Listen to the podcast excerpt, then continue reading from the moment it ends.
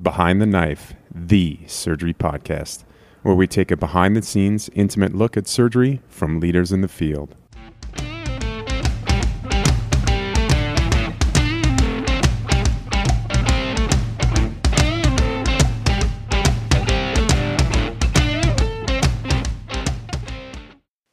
Hey everyone, welcome back to Behind the Knife. Uh, this week on the podcast, we have our second Grand Round series.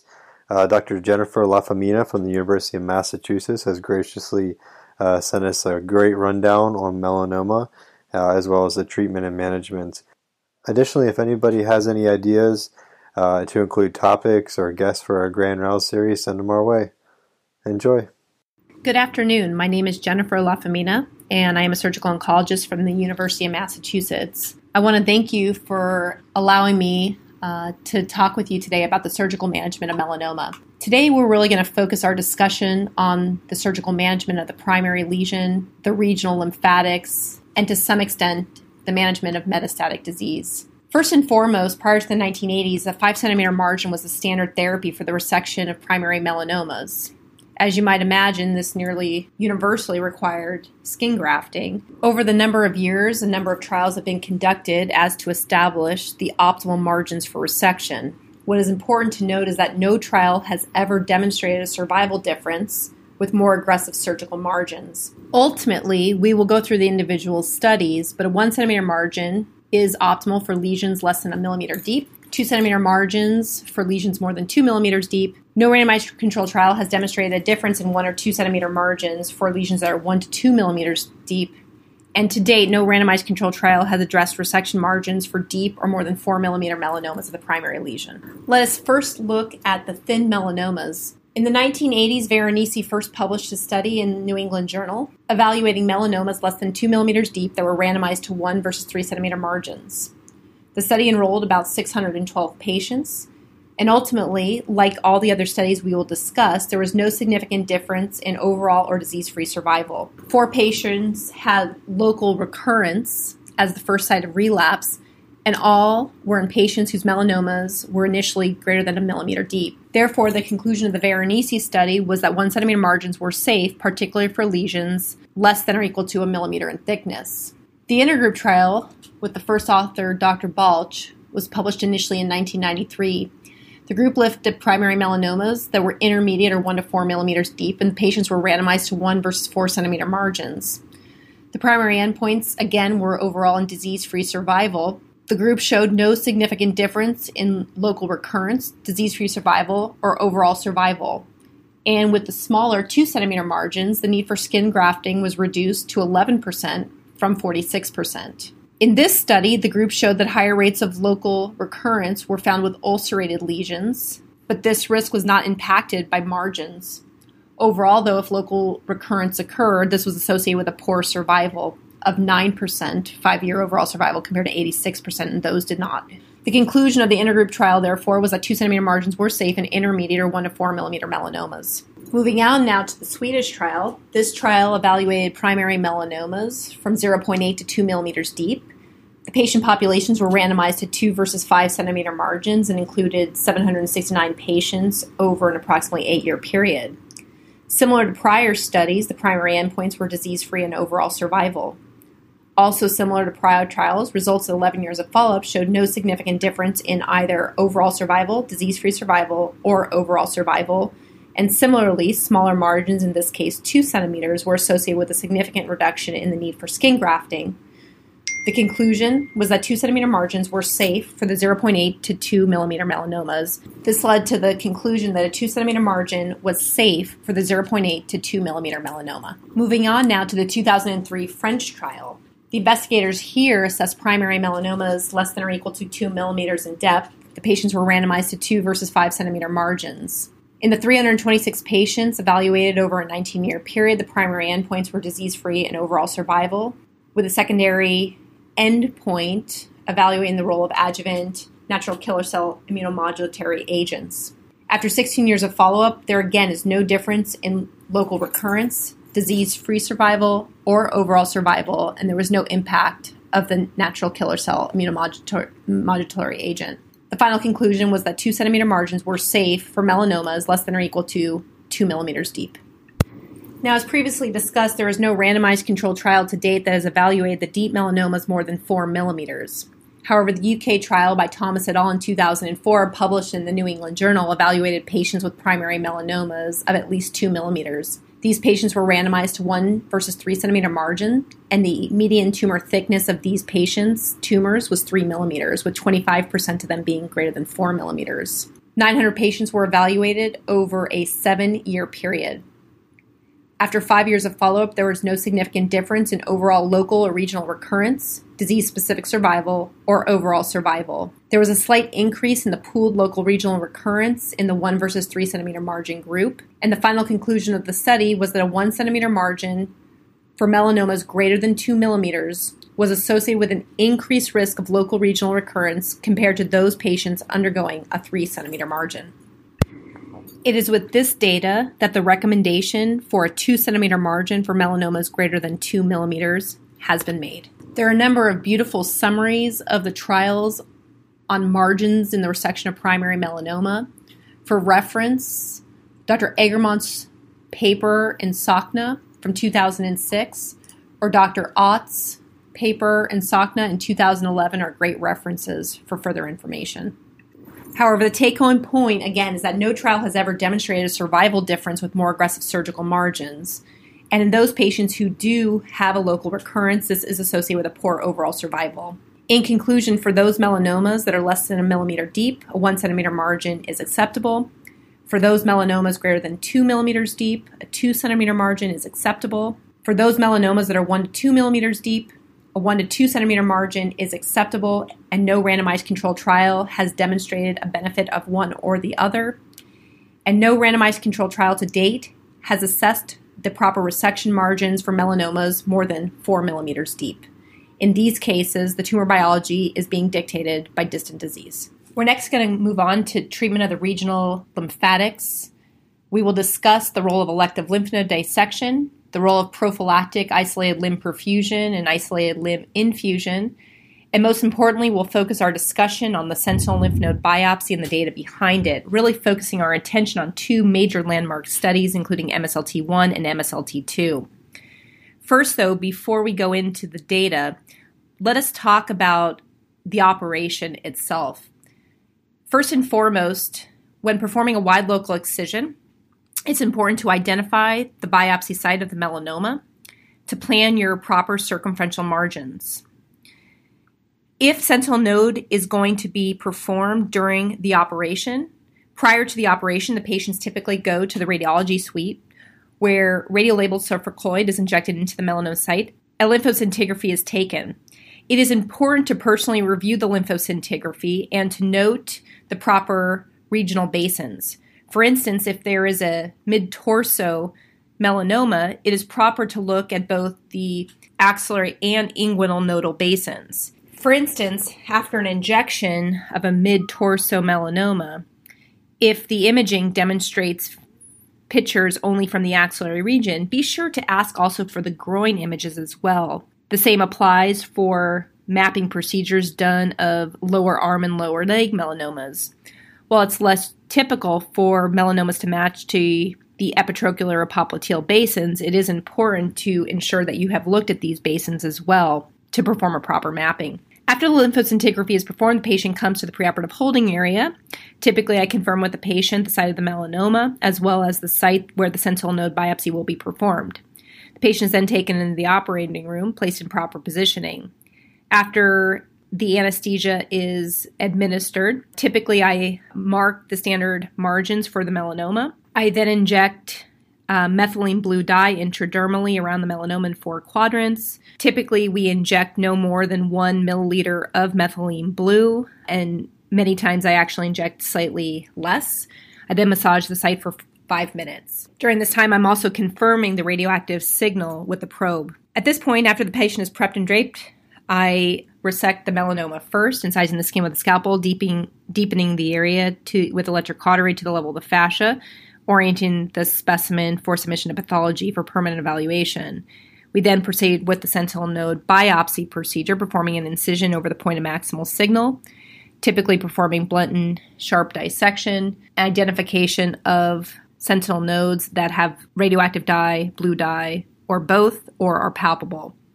The endpoint of the operation is the removal of all nodes that have blue dye, are palpable, and to clear radioactive signal so there is less than 10% of the hottest node present in the bed count. The first major study to discuss is the MSLT1 study published by Dr. Morton et al. in September of 2006 in the New England Journal of Medicine. The author's hypothesis was that sentinel node biopsy was highly predictive of survival in melanoma, and sentinel node biopsy properly identifies patients who will subsequently benefit from a completion lymph node dissection. The primary endpoint of the study was disease specific survival, Patients were eligible if they had primary melanomas that were considered to be intermediate thickness or 1.2 to 3.5 millimeter deep. The median follow was approaching 60 months. If you've not read this paper, I would strongly urge you to do so, as it is a beautiful example of a surgical trial. I'm going to summarize the study design. Patients with intermediate thickness melanomas were randomized either to wide local excision and sentinel node biopsy or wide local excision and nodal observation. In the patients randomized to wide excision and sentinel node biopsy, if their sentinel nodes were positive, they went on to completion lymph node dissection. And for those that were negative, they proceeded down a course of observation. Within this group, if nodal recurrence occurred, uh, the patients subsequently underwent a delayed completion lymph node dissection. However, if no nodal recurrence occurred, they continued under observation. In the 40% of patients who were assigned to wide excision with nodal observation, patients underwent a delayed completion lymph node dissection in the presence of nodal recurrence, but underwent continued observation if no nodal reoccurrence was observed. In this study, the false negative group was the group who was sentinel node negative, who underwent observation and subsequently developed nodal recurrence. And the true incidence of clinical nodal metastasis was the group undergoing wide local excision and subsequently developed nodal recurrence. Interestingly, this group was 16% in both populations, which is seen on Table 1. A number of findings were reported. The first was five year melanoma specific survival. When comparing the groups that underwent sentinel node biopsy to those who underwent observation, there was no difference in five year melanoma or disease specific survival. The disease free survival rate among those who underwent sentinel lymph node biopsy was higher than that in the observation group, with a significant p value of 0.009. The data clearly demonstrated that melanoma specific survival was significantly greater in the group that had a negative sentinel lymph node biopsy. Of this group, 90% of patients had a five year melanoma specific survival compared to 72% in the group that's had a positive sentinel node biopsy. This speaks to that the presence of metastasis in the sentinel node, as hypothesized by the authors, was in fact the most important prognostic factor between groups. The authors then completed a subgroup analysis, which is seen in figure three. And if you've not read this paper, I would urge you to review this particular data an analysis was conducted comparing the group who had a positive sentinel lymph node and proceeded with an immediate completion lymph node dissection.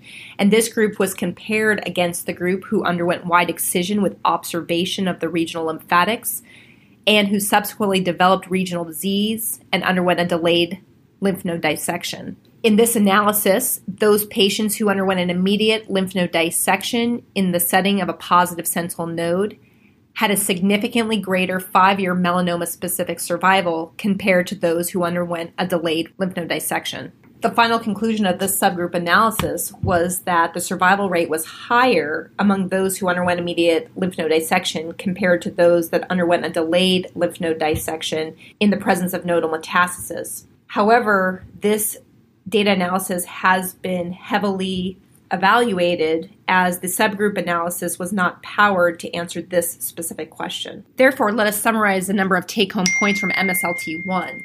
In fact, the sentinel node status is highly prognostic in intermediate thickness melanomas, with survival reduced in those patients with a positive sentinel node. Ultimately, while the study was not entirely powered to assess the difference in survival associated with an immediate compared to a delayed lymph node dissection in the presence of micrometastatic regional disease, the final conclusion was that the five year survival rate was higher in those with immediate reconstruction compared to those in whom lymph node dissection was performed in a delayed fashion, such as in the observation group. There's certainly a number of additional findings that came out of the study, the first of which is that approximately 16% of patients in the group that had a positive sentinel node was relatively similar to the 16% in those who were found to have clinically evident disease in the observation group. This suggests that there is a natural progression of those with positive micrometastasis disease, and ultimately, if this is not resected, patients will develop clinically positive nodal disease. There's certainly a number of other questions that are raised by this study, namely how a difference in disease specific survival does not translate into a difference in overall survival, and also the question of what is the real survival benefit if there is a 16% benefit in 16% of the population. But I think for the purpose of this podcast, let us focus on the major findings of the study as they were reported. In 2014, the MSLT1 investigators followed uh, their initial report with a 10 year follow up data published in the New England Journal of Medicine. In this study, the group provided follow up not only those patients with intermediate thickness melanomas, but also those with thick or greater than 3.5 millimeter melanomas. While there was no difference in disease specific survival over the 10 year period for patients either with intermediate or thick melanomas, both groups demonstrated a significant benefit in disease free survival if they were randomized to the sentinel node biopsy as opposed to the observation groups. In an editorial that accompanied this paper, the authors noted that in theory, delayed lymph node dissection provided an opportunity for dissemination of regional disease.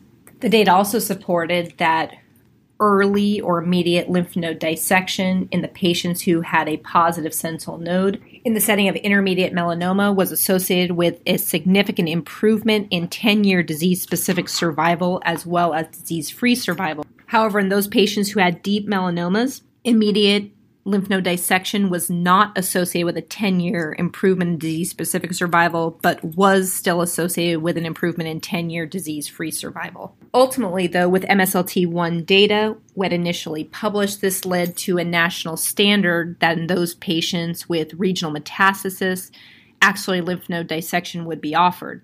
As you know, axillary lymph node dissection is associated with a number of complications including a risk of nerve injury, such as to the long thoracic and thoracodorsal nerve, estimated approximately 1%, and a risk of lymphedema, which can estimate at approximately 20%.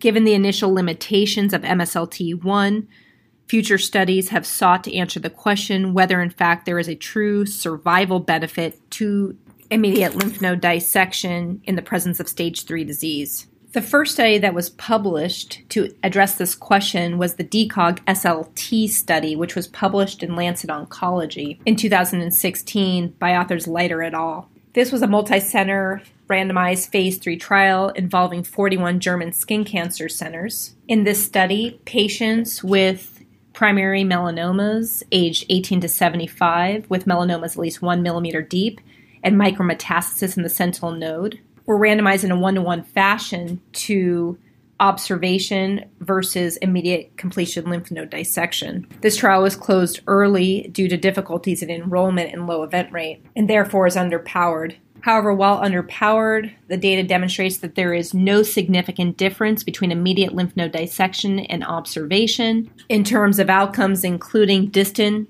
metastasis free survival, overall survival, and recurrence free survival. In those patients who underwent completion lymph node dissection, 6% of patients experienced grade 3 adverse events, and 8% of patients experienced grade 4 adverse events. These events included lymphedema, lymphatic fistula, seroma, infection, and delayed wound healing. The conclusion of the study was that routine immediate completion lymph node dissection should not be offered to patients with melanomas who are found to have regional micrometastasis of at least a diameter of one millimeter or smaller.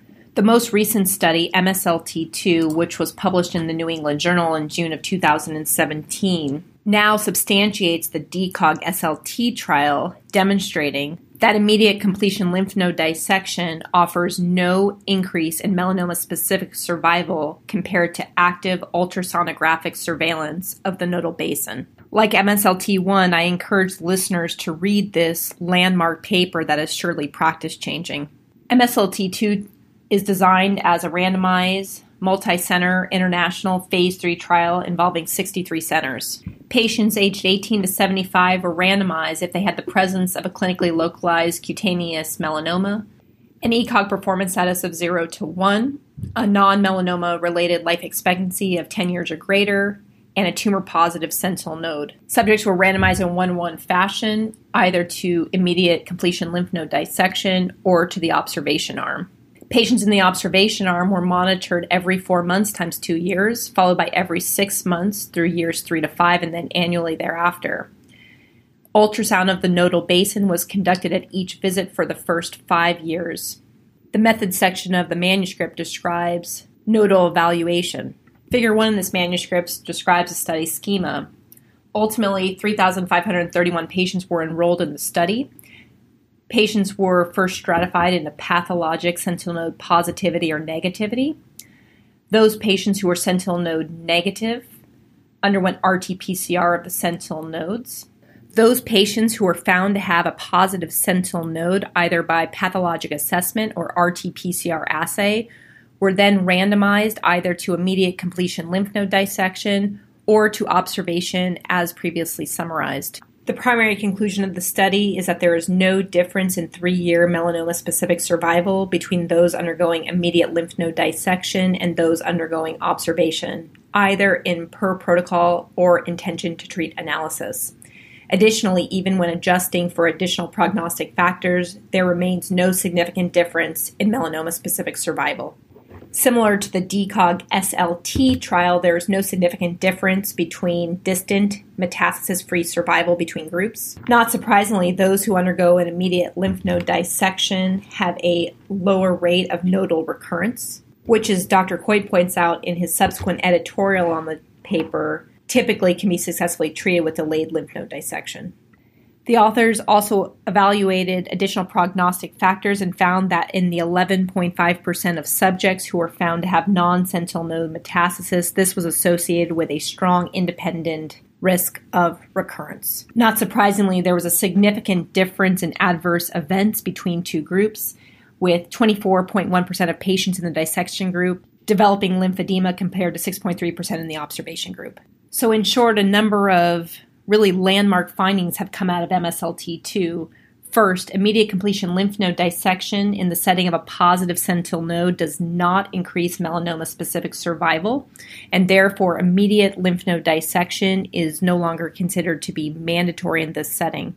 Similar to the DeCOG SLT trial, MSLT2 has also shown that active surveillance with clinical examination ultrasound is safe and efficient at identifying patients who may be offered a delayed completion lymph node dissection. MSLT2 also offers the benefit that we now know that non sentinel node status is an important prognostic factor in patients with sentinel node positive disease. Finally, and not surprisingly, there's a significant difference in adverse events in this form of lymphedema in those undergoing lymph node dissection compared to those who undergo observation alone. Certainly, this landmark paper has now heralded in a new time in which we might see that routine completion lymph node dissection in the immediate setting is no longer mandatory after identification of a positive sentinel node for cutaneous melanoma. Next, we're going to transition and discuss the role of elective lymph node dissection. But before doing so, I wanted to spend some time taking you through the procedure of a radical groin dissection. The superficial femoral triangle is defined as the sartorius muscle laterally, the adductor magnus and pectineus muscles medially, and the inguinal ligament superiorly. The femoral canal is, consists of the lymphatics, including Cloquet's node medially, proceeding laterally the common femoral vein, the common femoral artery, and most laterally, the common femoral nerve.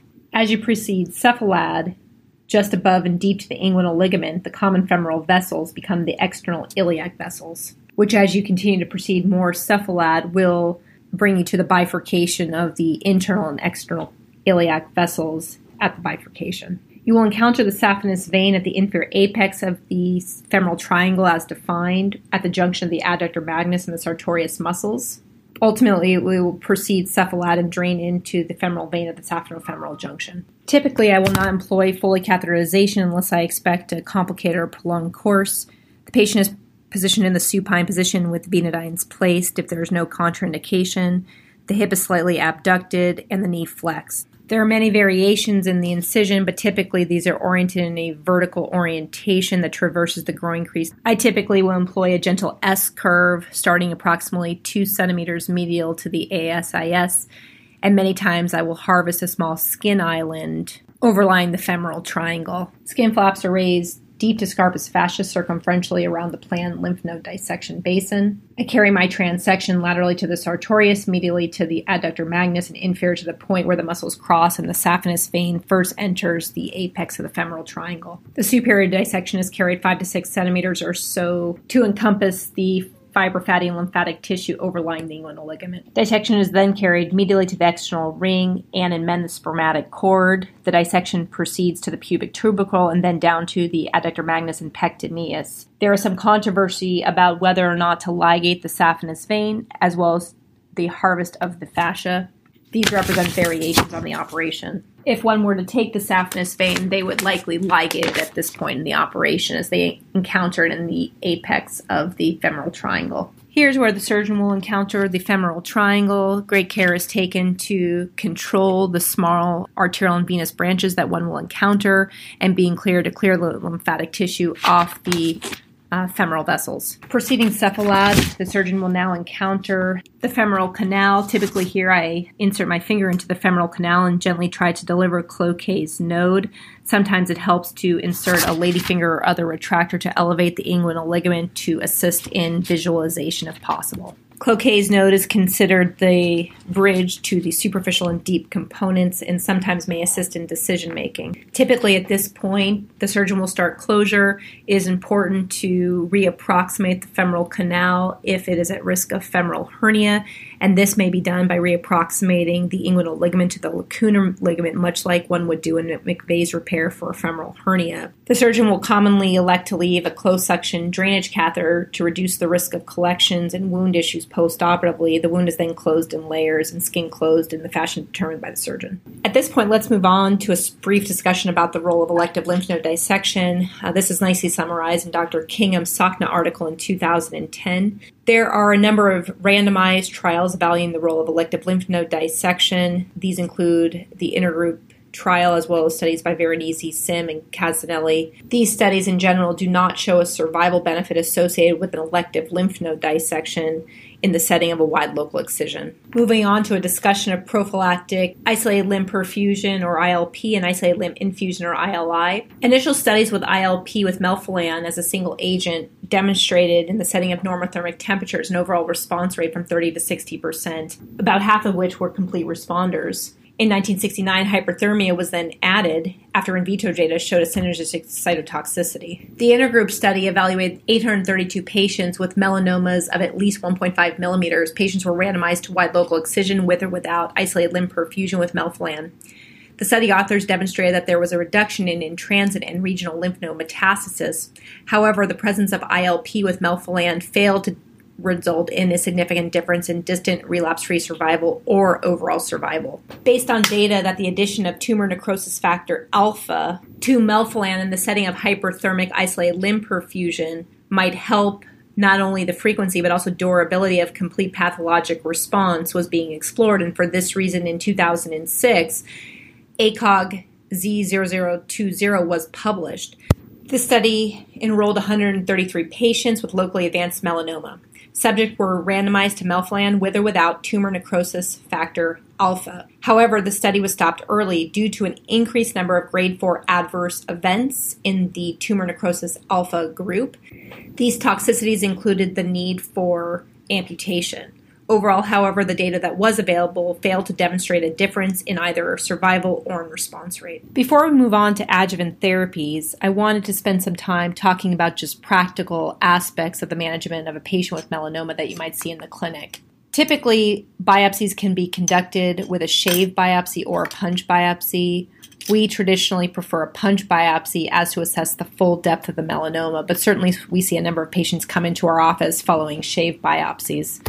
Until 2018, the initial TNM staging of a melanoma was based on the presence not only of the depth of the melanoma, known as the Breslow depth, but also on additional high risk features such as the presence of lymph nodes, ulceration, and mitosis. However, in the most recent AJCC version 8 guidelines, mitosis is no longer considered a factor in the staging of a melanoma. When I first meet a patient in clinic, I perform a comprehensive history. I am asking about a history of sun exposure, personal or family history of melanomas or other cancers. My examination focuses on ruling out signs of regional or distant metastasis. Additionally, my comprehensive skin examination will assess for signs of in-transit disease, additional synchronous melanomas, and also to assess skin laxity to determine margins. For patients who have an at least stage 1B or T2A or stage 2 melanoma, meaning for patients whose melanomas are at least 1 millimeter thick with any feature and clinically N0, I do not routinely order imaging or laboratory tests unless there are specific signs and symptoms dictating so. I discuss the role of wide local excision as per the guidelines and also discuss the role of sentinel node biopsy. We discussed that if the sentinel node biopsy is positive for regional disease, this will upgrade the tumor to stage 3 accepting that all institutions have different institutional protocols. Typically, I do not offer sentinel node biopsy for patients whose risk of having a positive sentinel node is less than 5%. This would include patients with melanoma in situ, patients with clinical stage 1A tumors, or T1A melanomas with depths less than 0.8 millimeters and no high risk features, including ulceration. Certainly, when patients come in with shaved biopsies and the lesions are transected, this does lead to some dilemmas. And certainly, when this happens, I have a discussion with the patient about the risks and benefits of their different treatment options. For patients who come in with a melanoma that's less than 0.8 millimeter thick and with high risk features, including ulceration or other adverse features, including a high mitotic rate, particularly in the setting of younger age, lymphovascular invasion, or a combination of these factors, or melanoma that's 0.8 to 1.0 millimeter thick with or without high risk features. I will have a discussion about the risks and benefits of sentinel node biopsy to determine and arrive at a mutual consensus on treatment. If a patient ultimately is found to have stage 3 disease, at this time I will consider ordering imaging in order to rule out distant disease. Our standard is to order an MRI of the brain as long as there's no contraindication, as well as a PET scan more and more we're having challenges with having insurance approval of PET scans. And for this reason, if this is not approved or we are unable to obtain a PET scan, we will obtain a CT chest, abdomen, and pelvis with contrast. Certainly, regardless of the stage, we advise all patients to wear sun protective clothing and use uh, sunscreen. In addition, advise all first degree family members to have baseline skin examinations. We're not going to spend a lot of time about the treatment of metastatic melanoma, but I want to provide you with just some summary points. Cytotoxic chemotherapies such as dacarbazine have been widely studied. Typically, response rates are approximately 10%, and studies have failed to demonstrate overall survival benefit with the use of cytotoxic chemotherapy in the survival of metastatic melanoma. Several important checkpoint molecules in cytotoxic T lymphocytes. The two most widely studied in melanoma include cytotoxic T lymphocyte antigen 4 or CTLA4 and program cell death 1 or PD1 receptors. CTLA4 specifically is an immune checkpoint molecule that downregulates pathways of T cell activation. Typically, co stimulation via CD28 ligation transduces T cell activating signals. CTLA4 ligation on activated T cells downregulates T cell responses.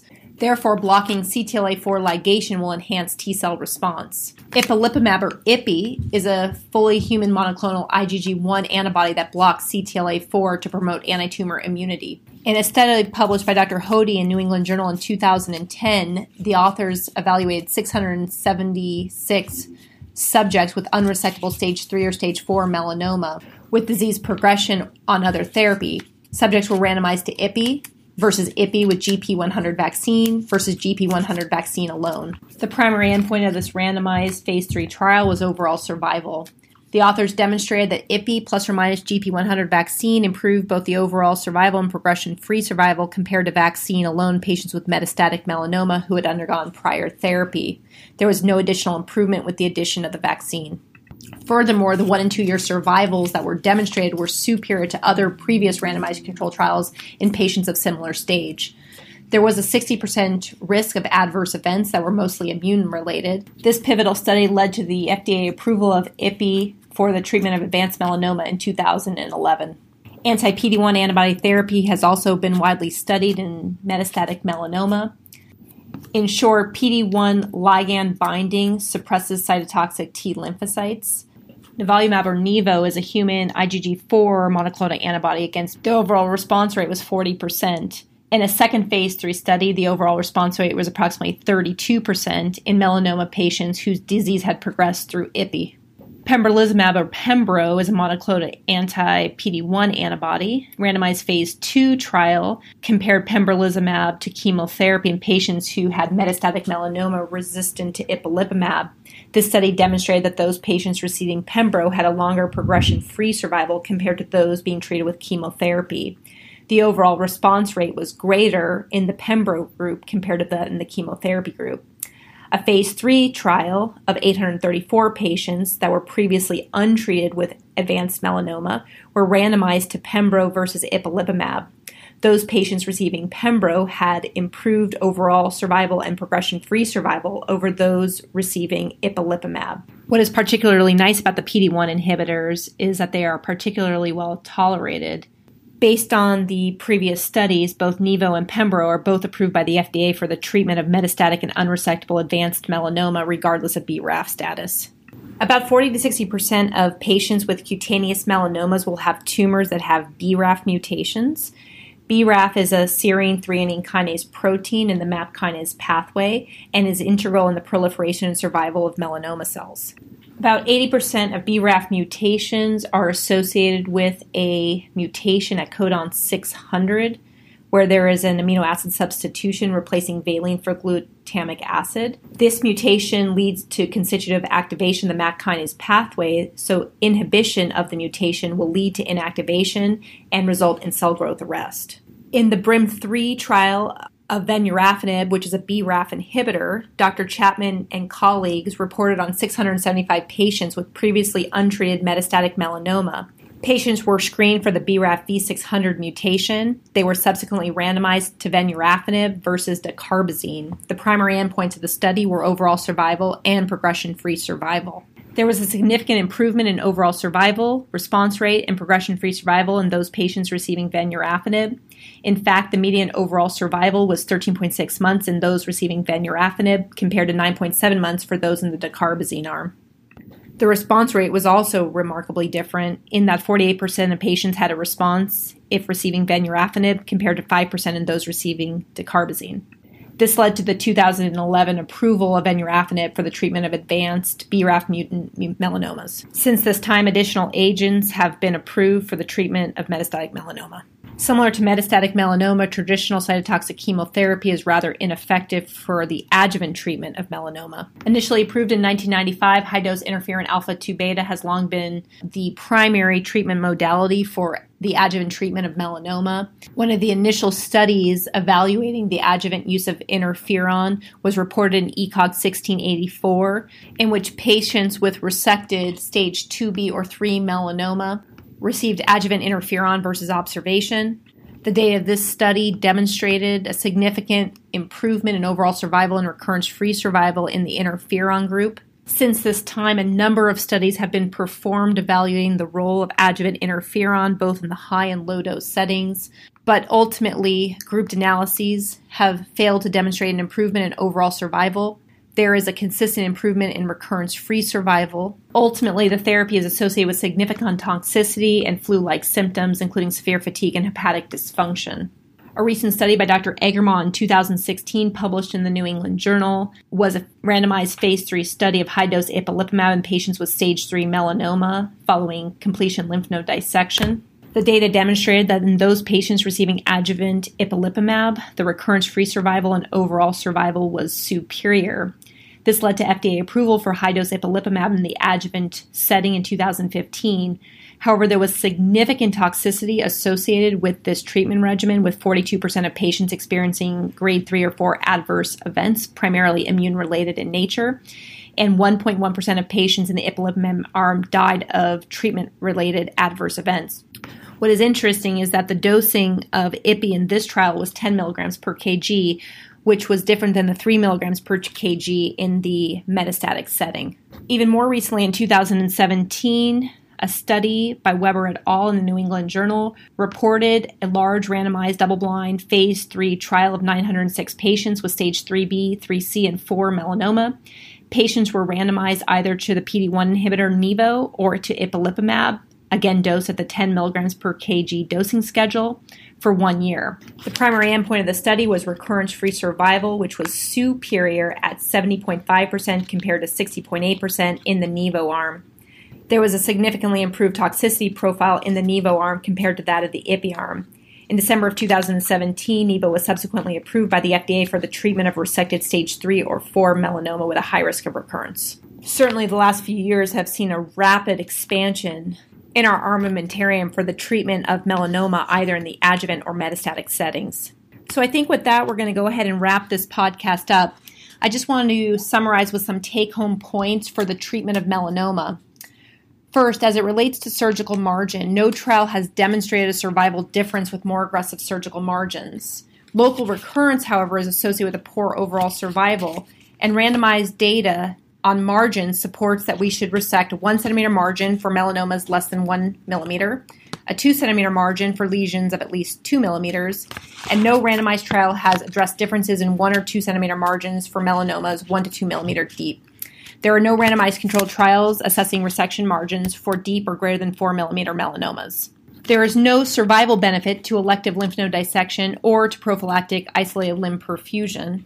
MSLT1 certainly taught us that the sentinel lymph node status was the single most important prognostic factor in patients with clinically node negative disease.